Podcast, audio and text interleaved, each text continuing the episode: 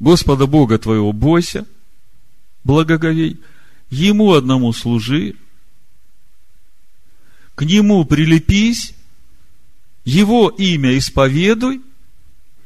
И вот 21 стих, Он – слава твоя. Так написано. Написано Гу те илатеха. Он – слава твоя. Вот это те ила – это есть слава, хвала, честь, почет. Ишуа говорит, ищите славу, которая от единого Бога. И вот сегодняшняя отдельная глава нам реально говорит о том, как ее искать.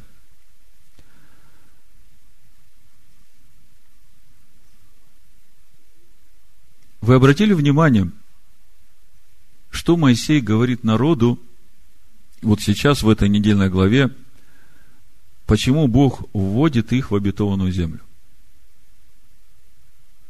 Давайте прочитаем, потому что здесь как раз и перечисляются все вот эти вещи, от которых нам нужно освободиться. Мы будем читать девятую главу Второзакония. Здесь все перечислено. Все, что нам мешает прилепляться к Богу, исповедовать Его имя, хвалиться славой Бога. Но прежде чем я начну читать, я хочу Э, прочитать два места из Нового Завета, чтобы вы понимали, насколько это важно для нас.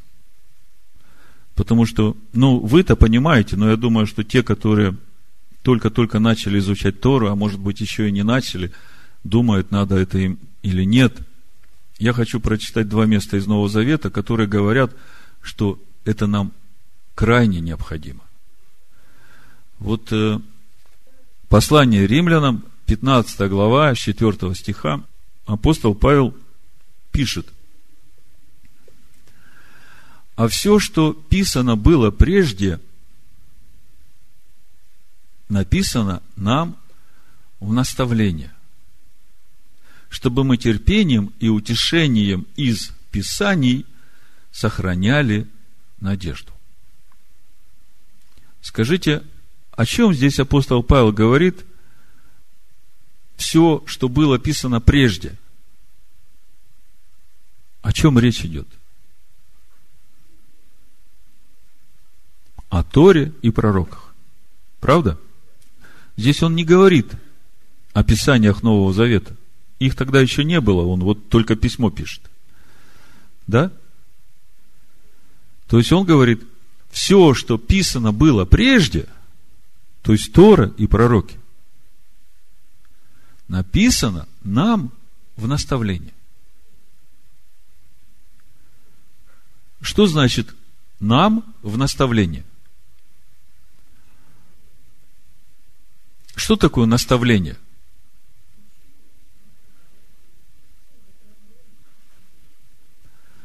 Ну, вот я отправляю своего ребенка в магазин и даю ему наставление.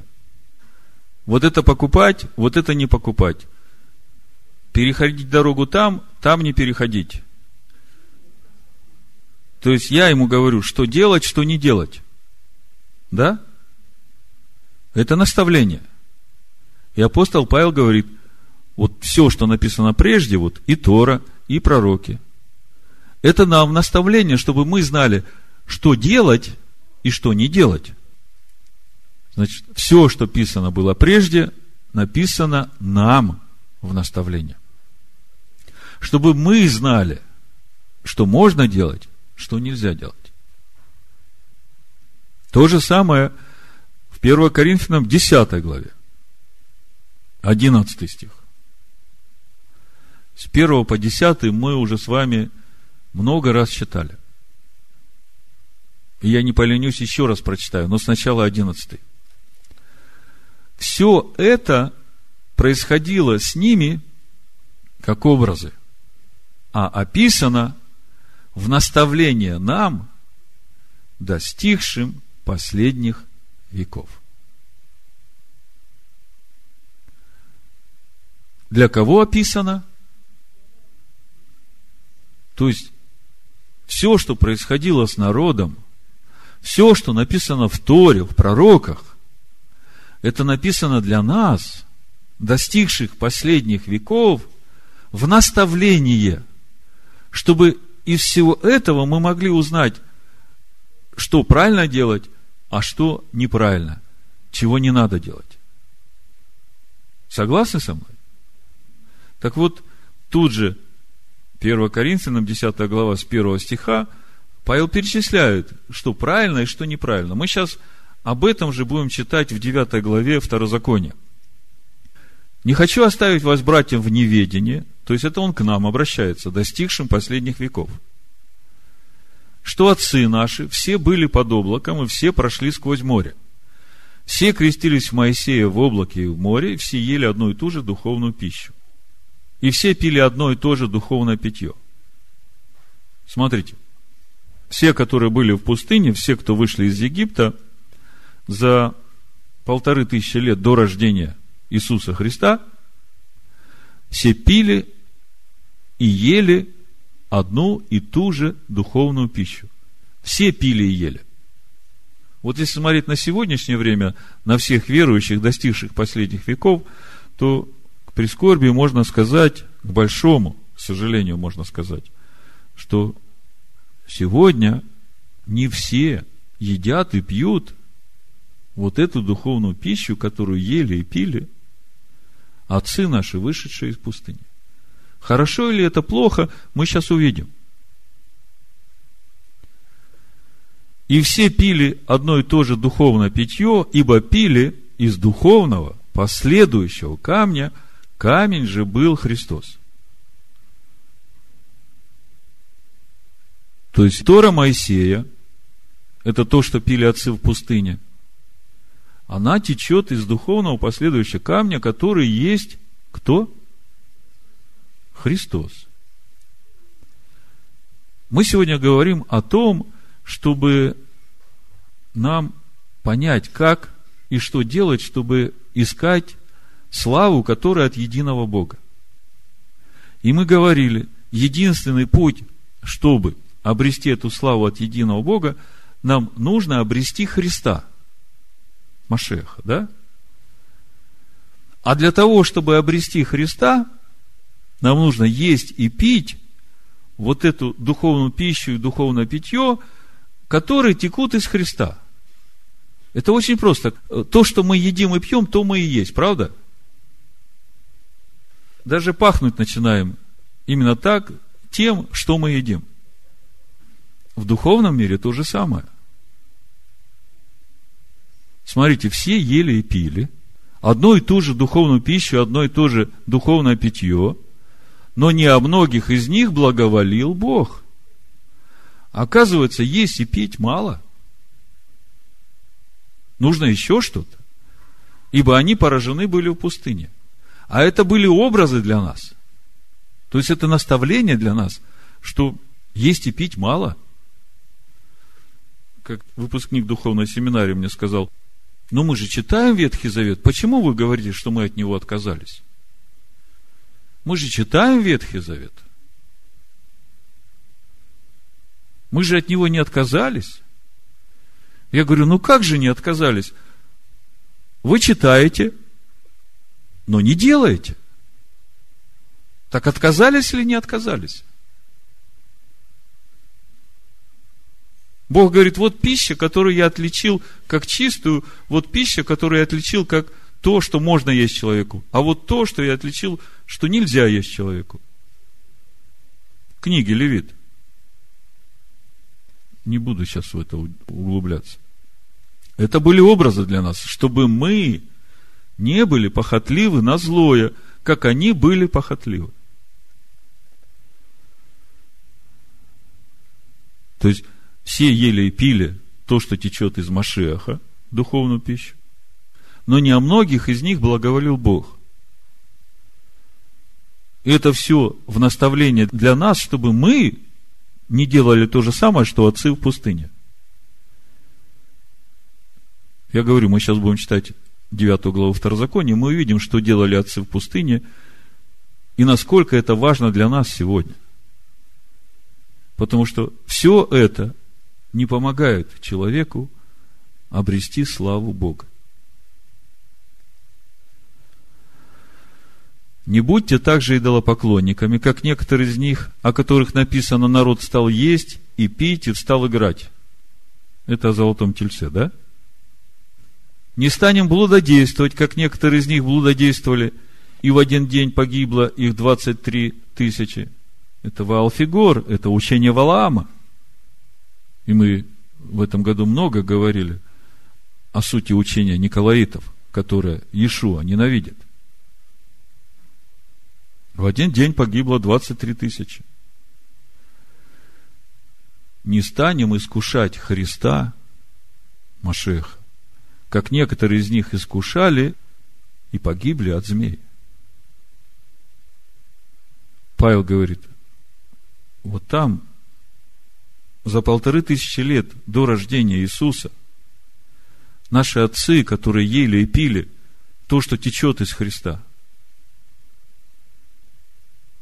о них Бог не соблаговолил. Они умерли в пустыне, потому что они искушали самого Христа. Искушали именно тем, что не были послушны тому, что ели и пили. И Павел говорит, вот смотрите, чтобы с вами такого не произошло. И отсюда просто короткую формулу могу вам дать. Тот, кто не исполняет Тору Моисея – тот искушает Христа. Тот, кто не послушается малейшим заповедям, то, о чем мы сегодня говорим, Экев, тот искушает Христа. Как вам такая формула? Кто-нибудь может сказать, что это неправда? И это Новый Завет, это 10 глава первого послания Коринфянам.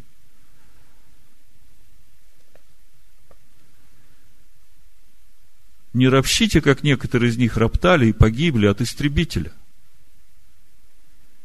Все это происходило с ними как образы, описано в наставлении нам, достигшим последних веков. То есть все, что с ними происходило, мы из этого должны увидеть, что нам делать, а чего категорически нельзя делать. И вот девятая глава книги Второзакония как раз нам об этом сегодня очень подробно говорит. В принципе, мне будет уже легко, потому что 9 и 10 глава, Моисей здесь именно обо всем этом описывает, вот что мы сейчас читали в 10 главе Коринфянам. Второзаконие 9 глава, ну, с 4 стиха буду читать. Когда будет изгонять их Господь Бог твой от лица твоего,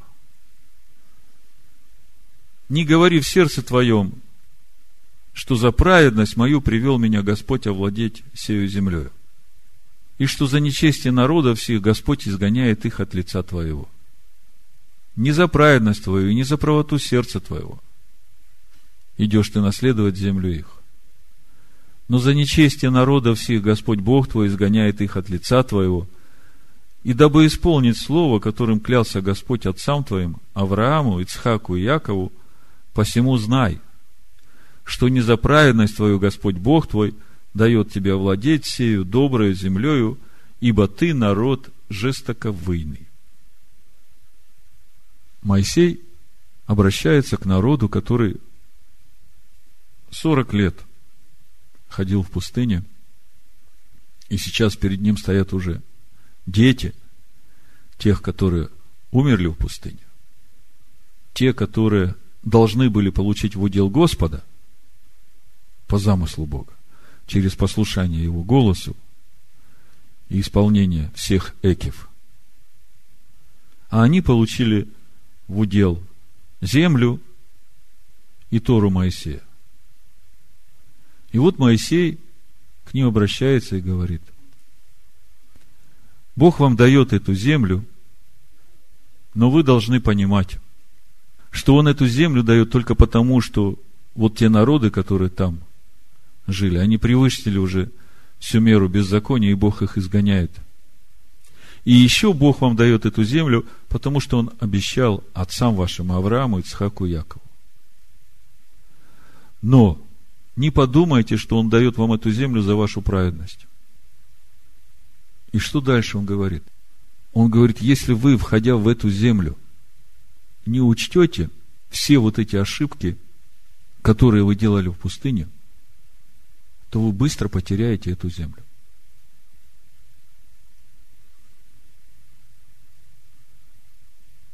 Бог нас вводит в царство возлюбленного Сына Своего. Не по делам нашим, по милости Своей, чтобы мы славили Бога. Он вел нас в это царство. А дальше говорит, вот Тора Моисея и пророки, это все вам в наставление, чтобы вы не потеряли это царство. Чтобы вы обрели это царство, чтобы, пройдя этот путь познания Машеха, закона Бога, чтобы вы каждый могли хвалиться Богом и каждый являть славу Отца. Так вот, Моисей говорит, помни, не забудь. Это каждому из нас. Наставление. Что нам надо помнить, что нам нужно не забыть, от чего нам надо удаляться. Сколько ты раздражал Господа, Бога твоего в пустыне. То есть это все надо помнить, это никогда нельзя забывать, и всякий раз, когда в нашей жизни что-то подобное происходит, мы должны сразу это вспоминать и реагировать так, чтобы не огорчить Бога. И при Хариве вы раздражили Господа. Мы только что в 10 главе первого послания Коринфянам читали. Сделали себе идола, и Господь хотел уничтожить народ – в 12 стихе, сказал мне Господь, стань, пойди скорее отсюда, ибо развратился народ твой, который ты вывел из Египта. Скоро уклонились они от пути, который я заповедал им. Они сделали себе литой истукан. И сказал мне Господь, я вижу народ сей, вот он народ жестоковыйный. Мне хочется, чтобы вы и те, которые будут слушать эту проповедь, ясно и реально представляли, что происходит в нашей жизни. Было время, когда мы возопили к Богу, и Бог вывел нас из-под власти князя этого мира, из рабства этому миру, так же, как свой народ вывел из Египта. Но после того, как Бог вывел свой народ из Египта, Он привел их к горе Харив, чтобы заключить с ними завет. Десятисловие когда Бог вывел нас из рабства этому миру, в жизни каждого произошло много чудес. И он, глядя на все это, радуется, говорит, вот Бог меня спас. Теперь я свободен. Теперь я могу жить так, как я хочу. А Бог говорит, нет, ты посмотри, что было с народом. Когда я вывел их из Египта, я их привел к горе Харив, чтобы заключить с ними завет – Потому что Бог не может с человеком заключать завет, когда он в рабстве, когда он зависим, когда он вынужден. Понимаете? Бог сначала освобождает человека полностью, чтобы человек реально ощутил свободу, что он может и это делать, и это делать, и это делать, и ни от кого не зависим. Вот это то время свободы, которое ощутил народ, когда вышел из Египта, но еще не пришел к горе Хариф. И это та свобода, которую обрело то христианство, которое говорит, слава Богу, Иисус Христос меня спас, я на небесах, я уже спасен. А Бог говорит, это же все я тебе сделал и дал для того, чтобы ты теперь ходил в этом завете, который я с тобой заключаю. Чтобы ты служил мне – чтобы ты боялся меня, благоговел передо мной, чтобы ты прилепелялся ко мне, чтобы ты исповедовал мое имя. И тогда я буду твоей славой.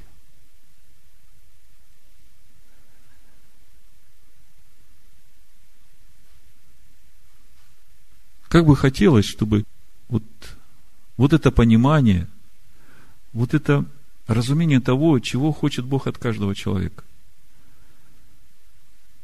Неважно, еврей он или христианин, который сейчас сидит в христианской церкви.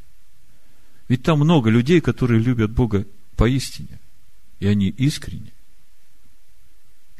Всякий завет, он подразумевает взаимную ответственность обеих сторон за содержание вот этого завета, который заключен. Если одна сторона нарушает этот завет, то другая сторона вправе не выполнять свои обязательства, правда? И вот еще 40 дней не прошло после того, как Бог заключает завет с народом, который вывел из Египта, и народ уже делает золотого тельца. И Бог говорит, я сейчас уничтожу этот народ. Я вижу, что они в сердцах своих настолько жестоковыйны. Что значит жестоковыйны? Это значит, человек ни в коем случае не хочет отказаться от своего «я», от того, что я хочу, от того, как я понимаю, от своей воли, от своих хотений, от своих желаний. Это для него как бы приоритет номер один. Здесь меня очень коснулся 20 стих. Написано, и на Аарона весьма прогневался Господь и хотел погубить его. Но я молился из-за Аарона в то время. В книге Исход мы читали, как все было, как Аарон делал этого золотого тельца, и в комментариях мудрецов иудейских много есть э, добрых слов об Аароне, и э, понятно их стремление как-то уберечь Аарона от э, того, чтобы что-то плохое на него сказать. Но Бог-то знает сердца, и Бог видит, что на самом деле было. И вот этот стих говорит о том, что Аарон действительно был виновен, и что Бог действительно хотел его погубить. Но вы посмотрите, насколько сильна молитва праведника, что даже тот, кого Бог хочет погубить, Бог его делает первосвященником. То есть, я хочу вам сказать, что если мы будем ходить в праведности Божией, каждый из вас, то силе вашей молитвы нет границ.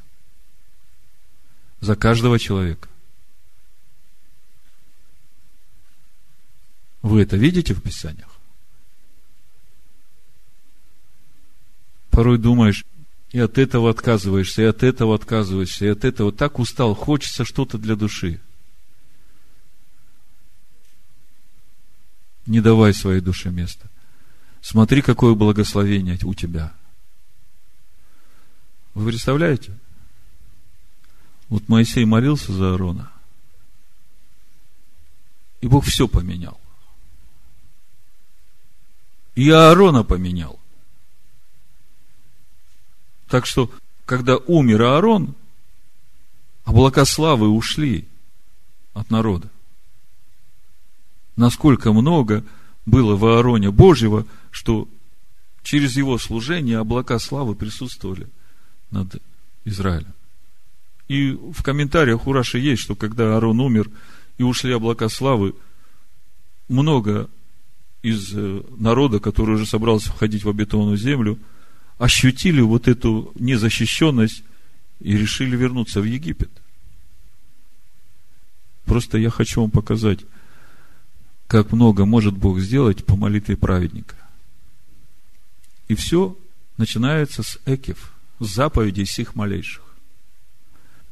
22 стих. И в Тавере, и в Масе, и в Киброд Готова, раздражали Господа. Вы помните, что было в Тавере? Возгорелся край стана. И Моисей молился, и остановилось поражение. И все только потому, что народ стал открыто роптать на Бога. И в массе народ говорит, а что, Бог разве среди нас есть? А что, Бог может для нас приготовить пищу? Кибород готова. Когда Бог дал им этих перепелов, они, еще мясо у них на зубах было, прихоти удовлетворили, но смерть пришла. Поэтому это очень опасно для нас позволять душе удовлетворять ее прихоти. Прихоть удовлетворишь, удовольствие получишь, но смерть приходит. Это то, чего нельзя нам позволять делать. Это нам наставление. И Кадес Варни – это то, откуда послали разведчиков смотреть обетованную землю. Это для тебя, это то, как ты относишься к Слову Божьему. Слово же – это есть наше наследие, наша обетованная земля. И когда ты читаешь и думаешь, о, да, ну да, для Ильи это возможно, а для меня кто я такой? А Илья был такой же человек, как и мы, помолился, и не было дождя. Не будьте, как эти разведчики, не бойтесь Слова Божьего. Не говорите, что это для кого-то, а для меня это не работает, я не могу это охватить. Просто примите это слово и доверьте Богу. 24 стих. Вы были непокорны Господу с того самого дня, как я стал знать вас. И когда мы видим и там, и там всю эту непокорность Бога, то сегодня мы, глядя на все это, должны понимать, что нам так поступать нельзя. Это для нас наставление. Если мы просто читаем Тору Моисея и говорим, ну да, вот там так было. Ну а мне-то что с этого? Это как раз вот про таких сказано. Все ели, все пили, но не о многих благоволил Бог. Вот из тех, которые там ели и пили, только о двоих благоволил Бог. Почему? Потому что в них дух был совсем другой, не такой, как у этих, которые ели и пили. Они совершенно повиновались мне, говорит Господь. Это о Халеве и об Иисусе Навине. Вот смотрите, те, которые совершенно повиновались, они вошли в обетованную землю. А те, которые раздумывали, они погибли в пустыне. Если смотреть дальше, то те, которые входят в обетованную землю, которым сейчас Моисей вот говорит, вот этих ошибок больше не допускайте. Бог вас уводит в обетованную землю, но не потому, что вы это заслужили, потому что Бог обещал отцам, и потому что эти народы уже переполнили меру беззакония. Но если у вас не будет такого духа, как в Халеве, то вы потеряете эту землю. То есть мы видим, и в пустыне умерли, и в обетованную землю вошли и потеряли ее. И все только потому, что в человеке не было этого духа, который во всем совершенно повинуется Богу. То есть из этого можно сделать простой вывод. Если во мне нет такого духа, то рано или поздно я потерплю крах потеряю все, что мне Бог дал. И это начинается с малейших заповедей. Начни с малейших, потом посмотри 10 заповедей. Потому что эти малейшие, они как раз являются наполнением этих 10 заповедей. А эти 10 заповедей, они являются наполнением двух наибольших. А через эти две наибольшие исполняется первое из всех, когда ты становишься единым с Богом. Вот так мы обретаем славу, которая от единого Бога.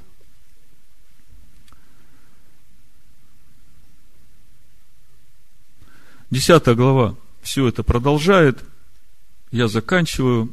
Второзаконие, десятая глава, с 12 стиха буду читать. Итак, Израиль, чего требует от тебя Господь, Бог твой? Это каждому из нас – Слушайте, чего требует от вас Господь Бог ваш. Требует. Что значит требует? На каком основании? Да кто дал право требовать от меня? Я свободный человек. Вы все понимаете теперь, да? Бог требует. Если ты заключил завет с Богом, то Бог вправе от тебя требовать, потому что Он не только твой Бог, но Он и твой Отец, Он отвечает за тебя. Он отвечает за то, чтобы ты вырос достойным человеком, чтобы ты вырос и являл славу своего Отца. Как стыдно многим родителям, когда их дети, вырастая, позорят их. Так вот, хороший отец, он требует. Он не говорит, ух ты, золотой мой, тебе так хочется делать, да, ну делай. Он так не говорит. Он говорит, вот я требую от тебя. Что требует Господь от тебя? Чтобы ты боялся Господа Бога твоего. И мы уже знаем, что это значит. Ходил всеми путями Его. Что значит ходить всеми путями Его? Где Его пути? Каждая заповедь, начиная с малейших, это Его путь. Если ты это делаешь, то ты идешь Его путем. И любил Его. Откуда приходит любовь? К Отцу. Помните, Иешуа притчу рассказывал? Кому больше прощено, тот больше любит. Когда ты начинаешь погружаться в это слово, ты видишь, сколько тебе прощено. Когда ты начинаешь познавать эти малейшие заповеди, ты понимаешь, что ты раньше не ходил этими заповедями. И Бог тебе все это прощает. Потому что если ты не его путями ходишь, то ты уже грешишь. И когда ты начинаешь ходить его путями и понимаешь, как милостив Господь, что несмотря на все, какими путями ты ходил, Он принял тебя, Он омыл тебя, Он очистил тебя, Он возвысил тебя, Он заботится о тебе. Любил Его, служил Господу Богу твоему от всего сердца твоего и от всей души твоей. Вот здесь вот вся истина нашего познания Бога любил его и служил ему всем сердцем своим. То есть, вот этим человеческим сердцем, всей душою своей, вот этой человеческой душой, которая принадлежит мне как человеку. Нефеш, душа земного человека. И весь секрет обретения славы, которая от единого Бога, именно в том, чтобы вот этот нефеш, вот это сердце, вот эти мысли – чтобы они все напитались естеством Бога. Прилепились, как мы говорили.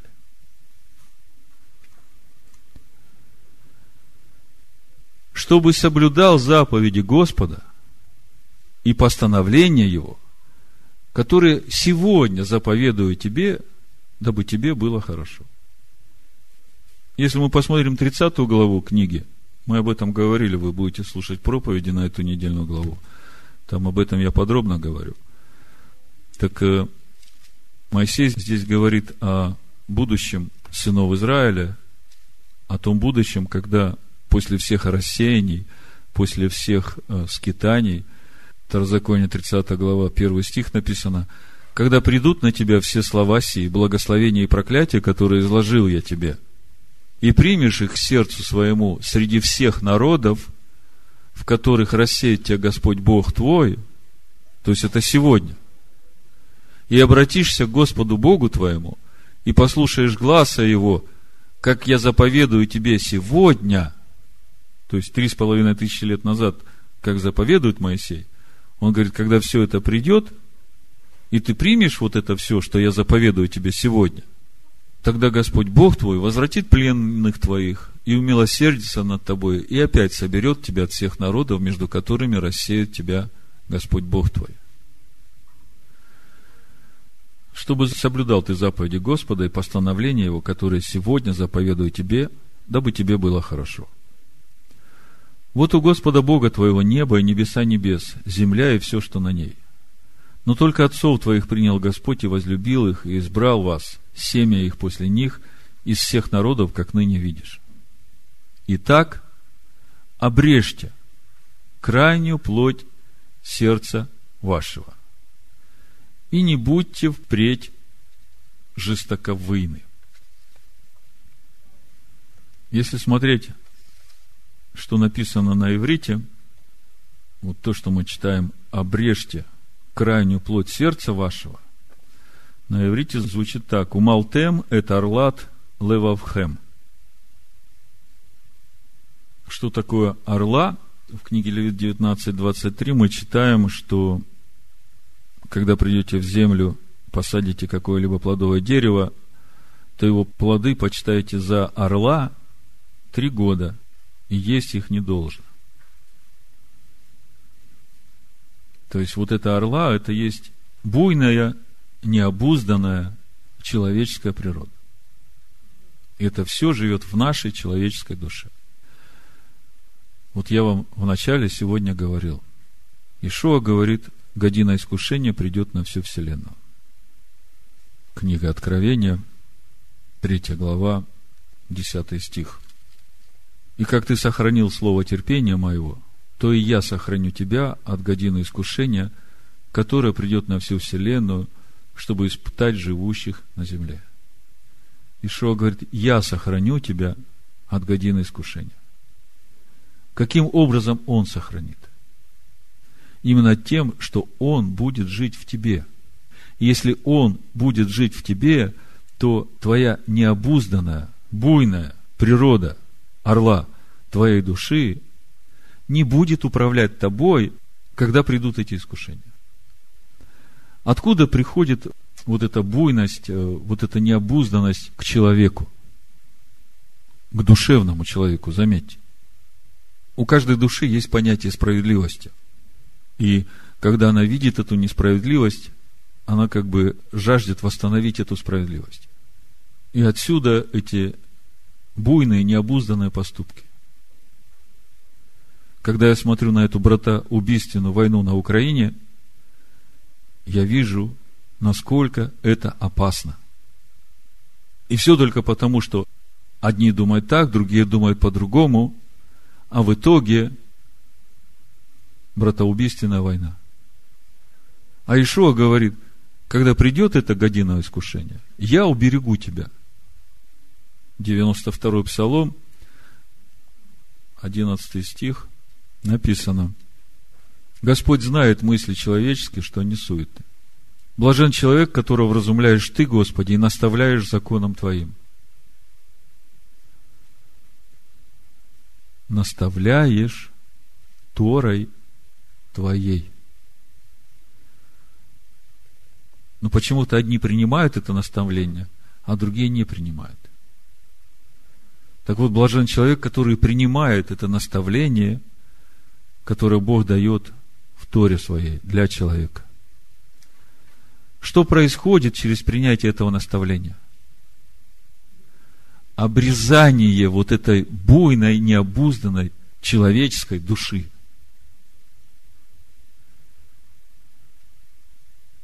И смотрите, для чего все это.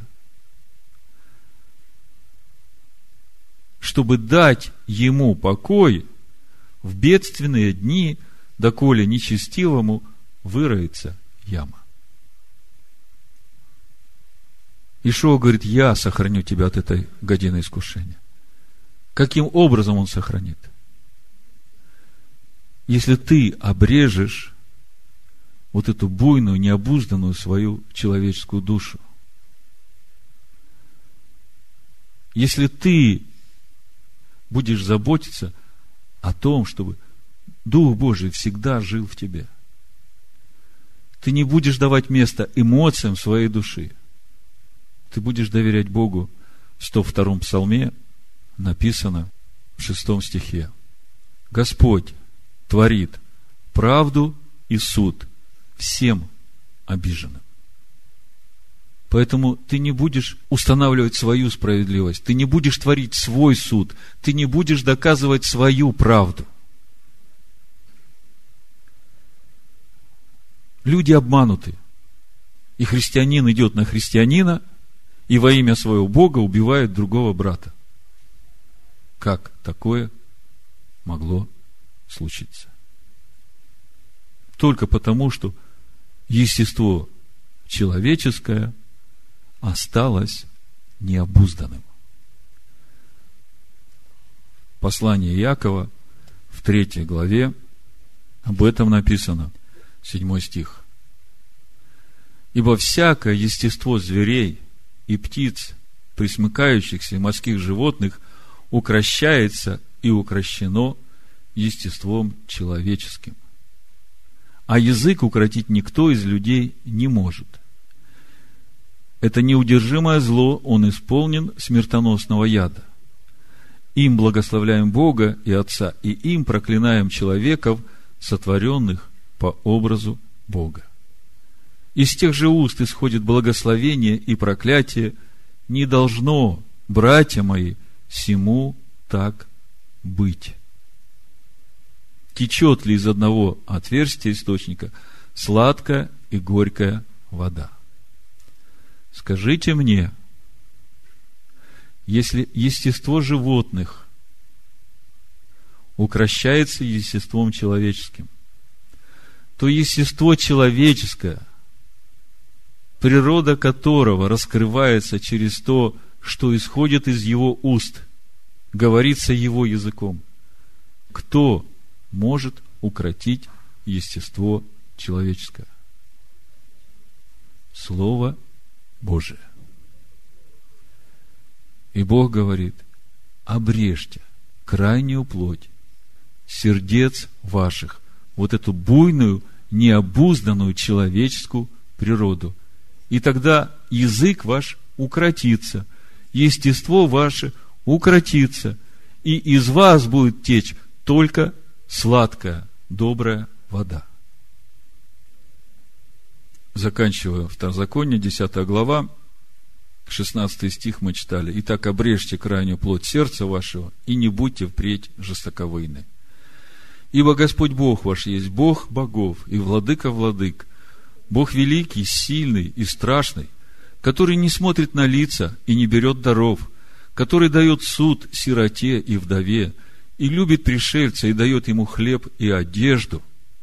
Мне очень понравилась притча, которую рассказывают иудейские мудрецы о том, насколько Бог любит пришельцев. Это подобно тому, как пастух повел своих овец на пастбище кормить. И потом, когда возвращались домой, один олень присоединился к этому стаду овец, и этого пастуха принял как своего господина. И пастух принял этого оленя, привел его в это стадо, в свой загон – сделал ему отдельную загон такой, кормит ему, заботится лично. И эти овцы начинают роптать и говорят, почему ты столько внимания уделяешь вот этому оленю, а про нас совсем забыл? Почему мы столько любви не получаем от тебя? Почему ты каждого из нас вот так не кормишь, не заботишься, как вот ему? Этот пастух говорит, вы мои овцы. Вы родились от своих родителей, которые тоже были моими овцами. И вам нет никакого труда в том, чтобы меня признавать своим господином. А вот этому оленю, который всегда был свободным, нужно было много усилий приложить для того, чтобы меня признать своим господином и доверить себя мне. Поэтому и я забочусь так о нем. Вот как Бог относится к пришельцам, и в Исаии 56 главе мы об этом тоже читаем. С первого стиха написано, так говорит Господь, сохраняйте суд и делайте правду, ибо близко спасение мое и откровение правды моей. Блажен муж, который делает это, и сын человеческий, который крепко держится этого который хранит субботу от осквернения и оберегает руку свою, чтобы не сделать никакого зла. Да не говорит сын иноплеменника, присоединившийся к Господу, пришелец. Господь совсем отделил меня от своего народа, и да не говорит Евнух, вот я сухое дерево. Ибо Господь так говорит о евнухах, которые хранят мои субботы, избирают угодное мне и крепко держатся завета моего. Тем дам я в доме моем и в стенах моих место и имя лучшее, нежели сыновьям и дочерям. Дам им вечное имя, которое не истребится. О каком имени речь идет?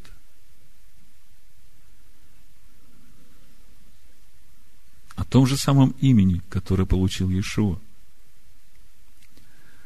перед которым преклонится всякое колено, и сыновей, и наплеменников, присоединившихся к Господу, чтобы служить Ему и любить имя Господа. Быть рабами Его, всех хранящих субботу от осквернения ее и твердо держащихся завета моего.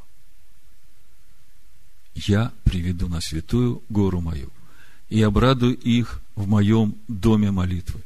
Всесожжения их и жертвы их будут благоприятны на жертвеннике моем, ибо дом мой назовется домом молитвы для всех народов. Господь Бог, собирающий рассеянных израильтян, говорит, к собранным у него я буду еще собирать и других. А Ишуа говорит, есть у меня овцы и не сего двора, и их мне должно привести, и будет одно стадо и один пастырь. Любите и вы, пришельцы, ибо сами были пришельцами в земле египетской. Господа Бога твоего бойся, и Ему одному служи. Это 20 стих, Второзаконие, 10 глава и к нему прилепись, и его имя исповедуй. Он – слава твоя, и он – Бог твой. Да будет так. Во имя Машеха Ишуа. Амен. Ишуа. Амен. Ишуа. Амен. Ишуа. Амен. Ишуа. Амен. Ишуа. Амен.